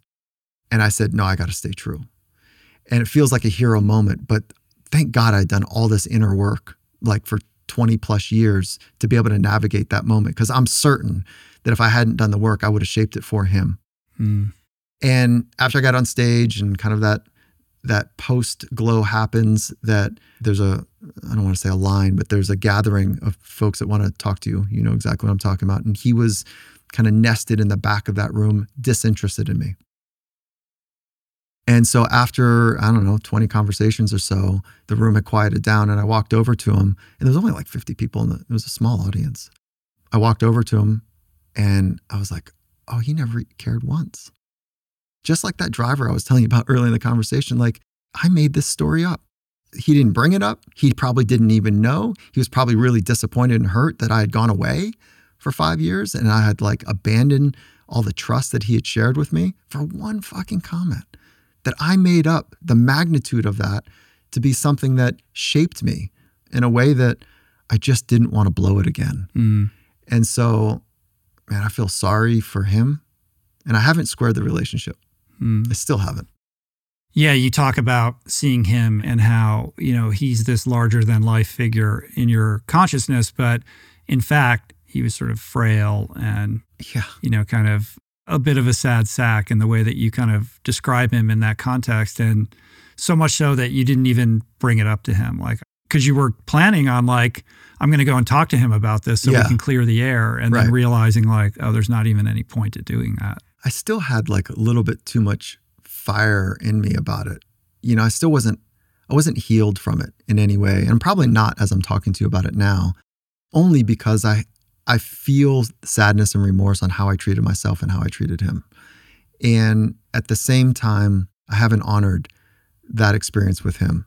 But the story is potent and salient because it brings up the extent to which we empower other people mm-hmm. in irrational ways that end up dictating big time life decisions in our own life. And, you know, these individuals who kind of lord over us in conscious and unconscious ways that, you know, bend the arc of our lives unnecessarily. And then Oh, to develop an awareness that, yes, you know, you have not been at the helm of your own life and you've you've given this person so much power and for what you know Exactly. is to you know to help us realize and you get into this in the book like how we over index on other people's opinions and we we don't realize that you know everyone's walking around self-obsessed we think that they're judging us and thinking about this they're thinking about their own lives they're not thinking about us at all just like the car that pulled up to you right. when you were 16.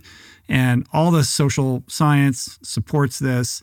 And then on top of it, we have all these cognitive biases around thinking that people see the world that way that we see it or that they're understanding us in the way that we think they're They underst- understanding right, us and yeah. all of this stuff. It's this weird stew that just is like Vaseline on the lens of our of how we perceive the world. Oh, the color of your language right now. Yes, yes, yes, all of that. And I just feel so excited that you're seeing it in this way because I'm like, yes, yes, yes, that it's how I lived it. I've seen a lot of people live it and there's good science to support it. And one of those bits that you're talking about is called the spotlight effect. Thomas Gilovich at a Cornell did a ran a really interesting Mhm. bit of research where you know it was dubbed the spotlight effect because we are walking around thinking that the world is looking at us is my hair okay is my shirt okay is are my words okay when in fact you're doing the same for you thinking about your hair and your shirt and your words. And so we end up being these weird kind of ships passing in the night not really connecting because we think everyone's focused on us. It's quite tragic when you think about Yeah. the aloneness that comes with that. And that's what happened. He said that thing it was probably for him more than me. And i took it about all being me. And it's a dangerous proposition Yeah. when we listen to the opinions of others too much. Was that also like layered on top of this other kind of maybe sense that you were breaking ranks with your profession simply by pursuing psychology in a different way? Set aside the public spotlight aspect of it, but just to break free of this paradigm that psychology is about kind of treating disorders and instead looking forward towards how psychology could be leveraged for human performance. I mean, that in and of itself was, we sort of take it for granted now. There's a lot of movement and energy around this field that you're in. But at the time that you were beginning, this was still kind of a maverick Yeah. move that I Yeah. suspect the hardened, you know, kind of leather elbow patched, you know, herringbone, you know, jacket wearing psychologist might not have smiled upon. uh, to say the least. And I still think we're in some of that because there still is some of that keep it out of the narrative of what's happening. Like, let me be more clear. I'm kind of dancing around my words is that the laws of psychology and the ethical codes, there's a privilege and sanctuary that you're honoring for that person. So everything that if you and I are doing work stays in the sanctuary. That's called confidentiality and privilege is the fact that we're even having the conversation. So you hold privilege. And so by law, I cannot even say that I know you. If I were to see you in a grocery store, I have to pretend like you don't exist unless you acknowledge me. Mm-hmm. That's weird. Yeah, it is weird. That's weird. That's not healthy. Because now you're in your own world like, man, I, I love Gervais and like I love the work we're doing. Why is he not making any eye contact? And like, I think he looked at me, but so it's like this weird thing. And so you got to get ahead of it and say, hey, if I see you in the grocery store, uh, Look, I understand the roots of that. The there's medical- a similar paradigm in Alcoholics Anonymous. Like there's, you know, anonymity and privilege and you know confidentiality. Like these are all rooted in ideas that that that make sense. They just get they get stretched and and kind of practiced in odd yeah, in odd ways. I have this conversation with people that if I work in a private way with them ahead of time, I'm like, listen, and I say that grocery store analogy. I go, I can't help myself. I'm coming up, I'm giving you a hug. Do you like hugs? I like hugs. Yeah. All right, cool. You know, so I do my best to work with, you know, Mm-hmm. the natural relationships and as I long as the guy who's kicked back and you know he's like poker face. Like No, that is not my style. Yeah, right. No, You yeah, know? we're in it. It's intense and it's fun, and Yeah. like, and it happens in, it, like when I'm working with a sports team, it's happening on the bus in the hallways. I purposely don't have offices when I'm working with a sports team, so it's m- much more organic uh, that way. So Mm.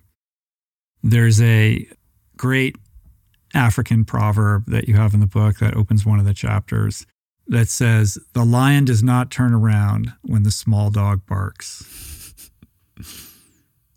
We're so obsessed with other people's opinions when in truth we should be honoring our own sense of what we're doing. And it goes to the roundtable piece like, yes, there are certain people you need input, and we can all benefit from getting feedback, you know, from people who are worthy of that time and energy. But the extent to which we sort of ruminate on people's opinions that don't matter hmm is insane.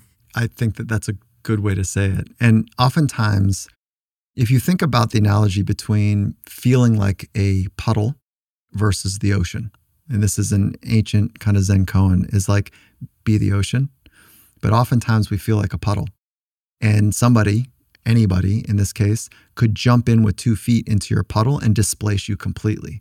And you're completely kind of turned upside down, if you will. But when you feel like the ocean and you are that type of magnitude and, and breadth, and I mean, a tanker dropped in the middle of the ocean is not really going to displace the power of the ocean. So be more like the ocean, be more like the lion than the barking dog or the puddle. And that takes practice. That's part of what the inner work is, is to be more like the ocean, the mountain, you know, the, the lion, as opposed to something small that's easily displaced. Part of this practice or a practice as a way into kind of connecting with these ideas that you suggest is contemplating your own mortality. Oh, yeah. I mean, it's been around a long time, Yeah. but um, yeah, it's a good way. The a good way. Stoics. Yeah. But I like the Tyler Durden example of you- him that I put in jacking up book? the convenience store Yeah, guy. Like right. he, everybody who's seen Fight Club, he goes in and he robs the convenience store clerk and takes his wallet and asks the guy what he wants to do with his life. He says a veterinarian, but he abandoned it or whatever. And what does he say? He's like, I'm taking your license. I'm going to come back in six months. If you're not a veter- veterinarian, I'm going to kill you. And Edward Norton's like, I can't believe you did that. And Tyler Durden's like, What do you mean? It's the best day of this guy's life. Right. Like he now knows he's got a real choice to make. And I love that. Like I've had a practice for a long time that I also share in the book that when I say goodbye to people, I want to practice the fragility of relationships. So now it's going to be weird. You're going to, when we say goodbye, you're going to be like, oh, I know what he's doing. Yeah. But when I say goodbye to you, I'm going to mean it like I don't know if I'll see you again. And that gives me just a thin slice moment to honor our friendship and the time we spent. And it also prepares me in a practice way for the next engagement I'm going to have with somebody else, the next relationship, the next conversation, to be all in it with them too. Mm-hmm. So it can sound morbid because one of us is going to die at some point. the time that we have together, I want to make sure I'm in it because I don't know how long we'll be able to do it together. Mhm. So I just practice when I say goodbye, like, I hope I see you again, you know, and like if this is the last time. How time. does that go when you do that? you go out in the world and you do that with, you know, people that don't know you as well? It's quiet. They probably don't know. It's it's for me, not for them. And it's to prepare me better to be highly focused, highly attuned in my relationships with people because that time is precious. Yeah. Who in your mind, like I guess, I don't know, in the sports world, is a an amazing example or practitioner of, of these ideas? Somebody who is just on their game, in full connection with their mastery, with a healthy relationship with their own value system and purpose, um, detached from the unhealthy side of being influenced by other people's opinions. Like who's out there know. like I- rocking it? I don't know who to point to.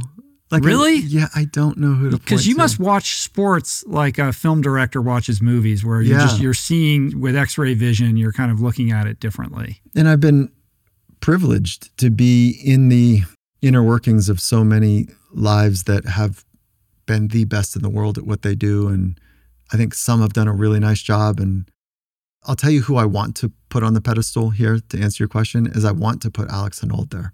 Hmm.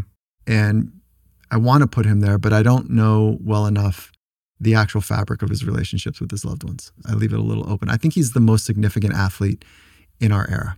I think he's the one that I think about that has done and moved into territory that the rest of the world thought was incredibly stupid or dangerous or could not be done. And so I have great regard and respect for that. But I don't know the fabric of his relationships with others. i think his relationships with others are pretty good. I mean he's a very unique individual mm-hmm. not just as an athlete but psychologically. I think it's a great choice because if you really look at this guy like his internal barometer or compass is just super attuned. Like he knows who he is. He knows what he's doing. He knows what he's trying to achieve. And he's not unaware of the world's perception of him but it doesn't seem to at all impact him in any kind of negative way like his connection with his north star is like impenetrable Yeah. Sounds like you've had a chance to spend some time with him. a little bit i mean not a ton but yeah, Yeah. he's been on the show a bunch of times Same here. Yeah. And like, I think he's the most significant athlete of our time. And so I love that you have that texture, which I don't quite have for him. I hope so. That's Yeah. rad. That's really rad. That's a good choice. Yeah, I like that. See, you were like, I don't know how to answer that. And then you just rocked it with an awesome choice. yeah. So who do you put up there? oh, yeah. Throwing it right back at Yeah. me. Um, wow. It's hard to top Alex. Is I mean, it? I would think Yeah. I'm not like watching a ton of sports. So you're probably catching me off guard. I mean, who else would be? I think what Kai Lenny is doing right now would Oh, be I would- there as well. I would d- and you've had him on as Oh, well, right? Kai is a special human. Yeah. I think he's the he's the new leader. You know, he's not the like look at my brass that I've shined up. He's like I'm a learner, I'm a beginner, Yeah. I'm an explorer, and he is rad. hmm You know, from the soul out. He is awesome. I love that choice. hmm I really th- I pulled that out of my ass. nice job. No, he's really good. nice job. this idea of being in kind of emotional connection with our own mortality and kind of understanding the temporality of everything and the limited, you know, kind of lifespan that we have and how we all kind of squander time. I mean, this is our greatest resource and it's the one we least protect, right? We can understand that intellectually and we can read the Stoics and we can listen to Steve Jobs give his commencement speech and do all that kind of stuff. But for some reason, the human brain has difficulty translating that into kind of any real palpable emotional experience. Like it seems to fade quickly. That's right. Like, what is that? Why can't we just hold on to that and bring that into our conscious awareness? Yes, I can say to you when you leave, I hope I see you again and mean it. and mean it. But I'll snap right back to, you know, whatever bullshit is like circulating in my mind. If you practiced it for a week, with every time you said goodbye to someone and you meant it, you'd be closer to honoring the fragility of the relationship and you would be more tuned. Hmm. This is maybe one reason Alex is so tuned because he knows that mistakes cost lives and he's lost a lot of friends. And so he's probably more tuned than most of us because he works in highly consequential environments. And so we don't practice it. I got snapped back by a musician. And I was like, man, like, whew, if I could just, like, that's amazing how you can sing. And he says, um, Have you practiced? I was like, No, I think I'm tone deaf. He goes, Yeah, but have you practiced? And I'm not tone deaf, but you know, mm-hmm. like I can't hit a note. And he goes, Yeah, but how much time do you practice? I go, No, no, no, I don't practice. But like, he's like, This is like a kind of a stupid conversation. So I'm not saying that to you. I'm saying right. like you, we don't practice it. And that real denial of fragility of life serves a purpose because we could be overrun by just how fragile life is. And all we do is kind of, you know, niche down in such a way that we don't do very much. We don't explore, we don't leave our kids' side. You know, we don't leave our spouse's side because like we want to be with them and they're the ones. And so it can it can become overwhelming. So I think the the denial mechanism there is serving a dual purpose. Right. That idea of practice. We look at somebody who can sing well and we just believe that that's God's gift to them. And it's just they came out of the womb that way. That's right. And we don't appreciate that it's its own act of mastery over many, many years. We don't have that same relationship with other people who are good at things. We understand it took a long time for them to get there. But with certain talents, yeah, we have blind spots around that. And, you know, similarly, you talked about the evolutionary kind of underpinnings of these fear impulses, but the other piece is the learnability of all of this. So when practiced, you know, there's this, well, I'm just wired this way. Like I can't help it. Like I'm just, you know, I can't help thinking about all these other people. What you're saying is no, there is a method that if you practice it, you can kind of transcend this crippling thing. Oh, 100%. Like we can get better a lot. You know, where do we put our gaze and our attention and our time and what resources will we muster to get better at something?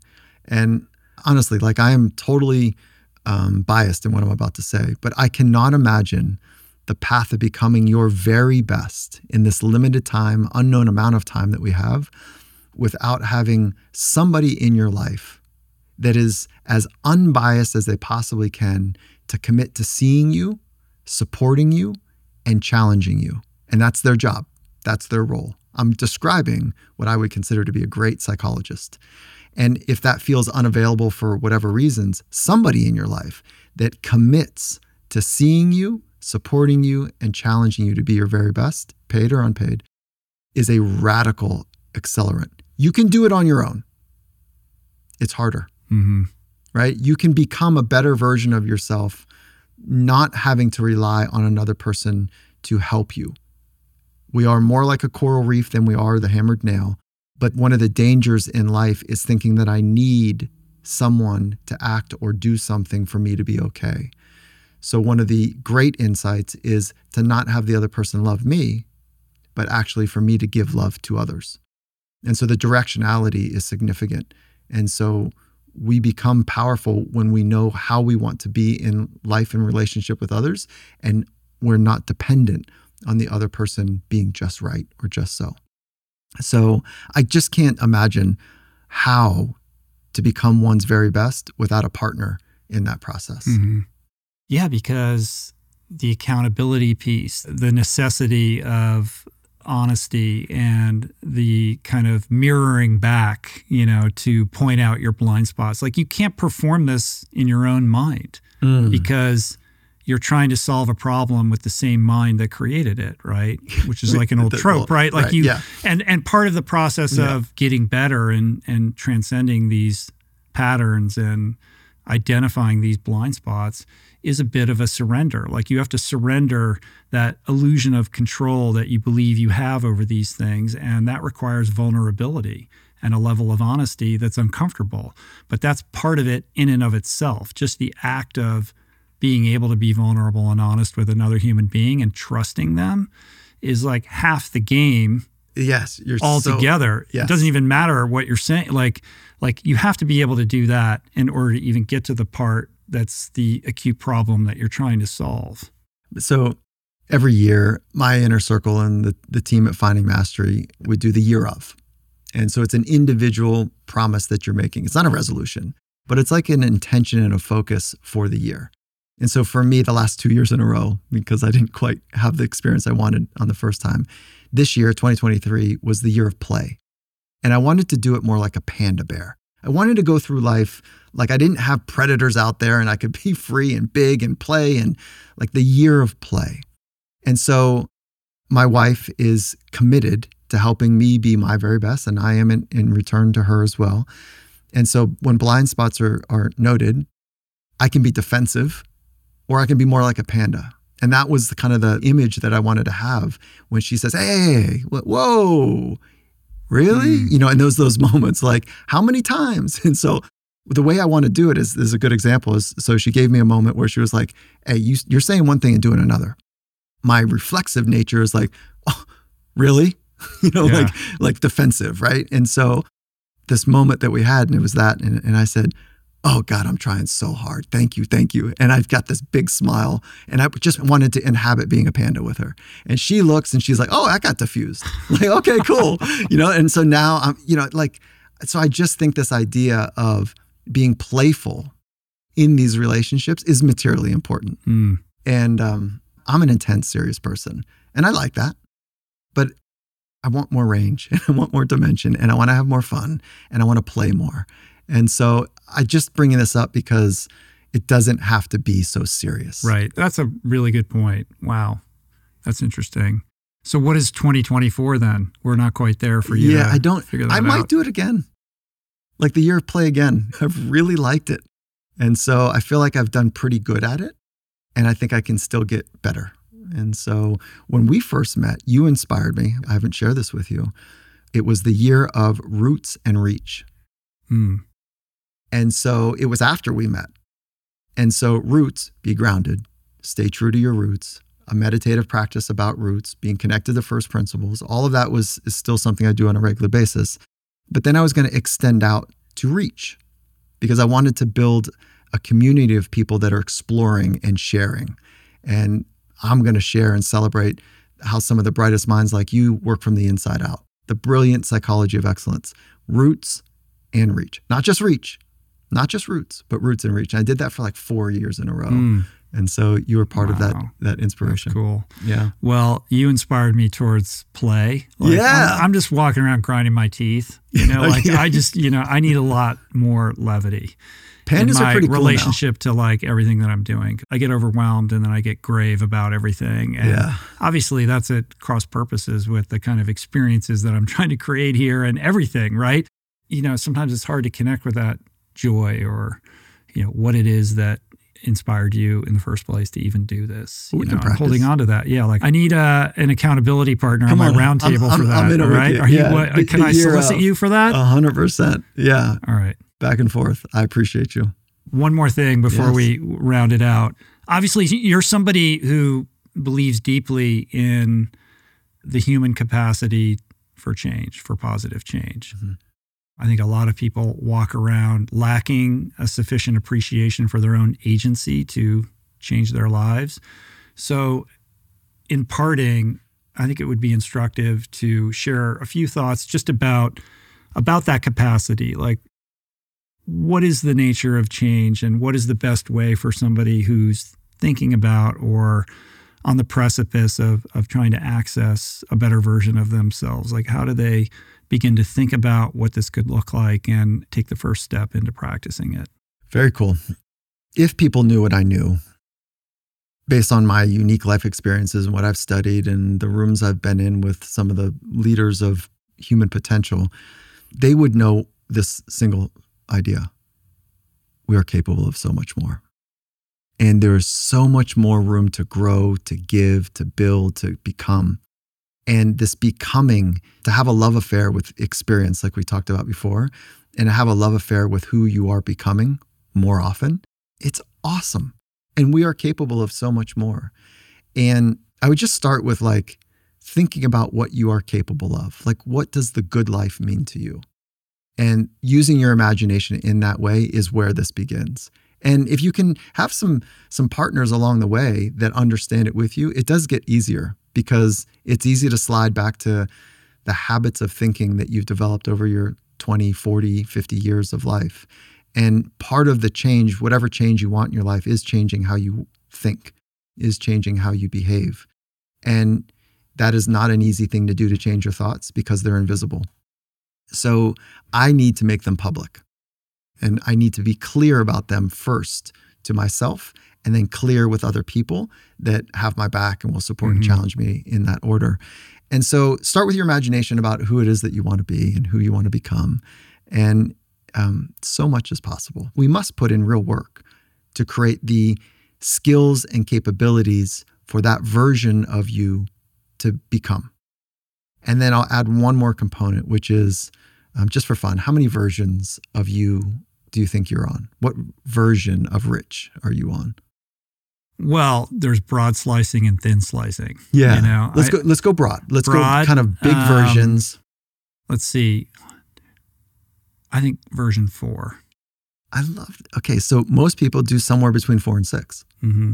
and it's really interesting. People don't say like 200 or 50. It's like somewhere between. We've had four to six massive upgrades or versions of ourselves. Now there's a 4.1, a 4.4, whatever. But so you're saying version four. And then maybe one way to think about next, the turning of the leaf of the new year is, is an interesting time. But if you thought about V5, what is V5? It doesn't need to be V10, but what does V5 look like? And use your imagination to push right to the edges where you're like, is that really possible for someone like me who's had, you're about 35, right? About 35 years of trauma and experience. Like 25 years of that, but go ahead. yeah, me too. Yeah. So, so like, is that really possible? And then sharing that with your inner sanctum. That's a, it's a pretty cool way to do it. And so, what does V5 look like? Maybe make that commitment the year of as the primary capability that you're trying to build for V5 to be honest and true in quiet moments mm-hmm. and consequential moments.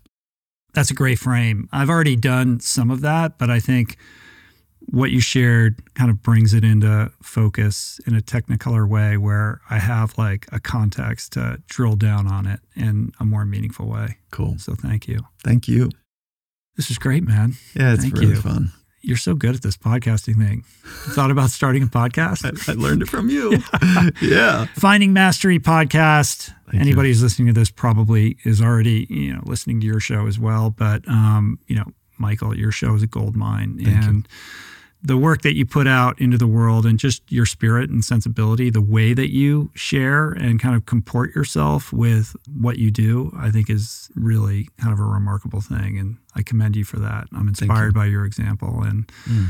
I'm a fan. And uh, if there's anything I can do to further put further wind in your sail, uh, I'm, I'm always here for that. So thank you. That is not lost on me at all. And so thank you for thank you for that. And thank you for so much that you've already done. Absolutely. And the book is great. The First Rule of Mastery Stop Worrying About What People Think of You, available everywhere. USA Today bestseller and uh, perennial bestseller, I'm sure. Appreciate As time will tell. Yeah, I loved it, and uh, it's just a great way in to start thinking about mastery in a way that I would like. I would have not have thought this would have been your first book.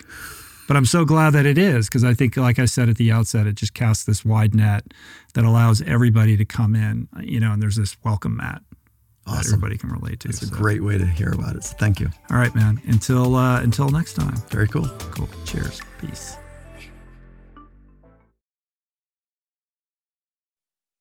This episode was brought to you today by Momentous. Try Momentous for yourself by going to livemomentous.com slash richroll for 20% off plant based protein and all of their top of the line products. That's it for today. Thank you for listening. I truly hope you enjoyed the conversation. To learn more about today's guest, including links and resources related to everything discussed today, visit the episode page at richroll.com, where you can find the entire podcast archive, as well as podcast merch my books, Finding Ultra, Voicing Change, and the Plant Power Way, as well as the Plant Power Meal Planner at meals.richroll.com. If you'd like to support the podcast, the easiest and most impactful thing you can do is to subscribe to the show on Apple Podcasts, on Spotify, and on YouTube and leave a review and or comment. Supporting the sponsors who support the show is also important and appreciated. And sharing the show or your favorite episode with friends or on social media is, of course, awesome and very helpful.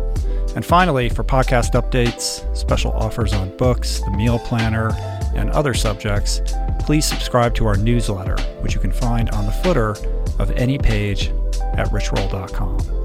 Today's show was produced and engineered by Jason Camiolo, with additional audio engineering by Cale Curtis. The video edition of the podcast was created by Blake Curtis, with assistance by our creative director, Dan Drake. Portraits by Davey Greenberg, graphic and social media assets courtesy of Daniel Solis. Thank you, Georgia Whaley, for copywriting and website management. And of course, our theme music was created by Tyler Pyatt, Trapper Pyatt, and Harry Mathis. Appreciate the love, love the support. See you back here soon. Peace. Plants. Namaste.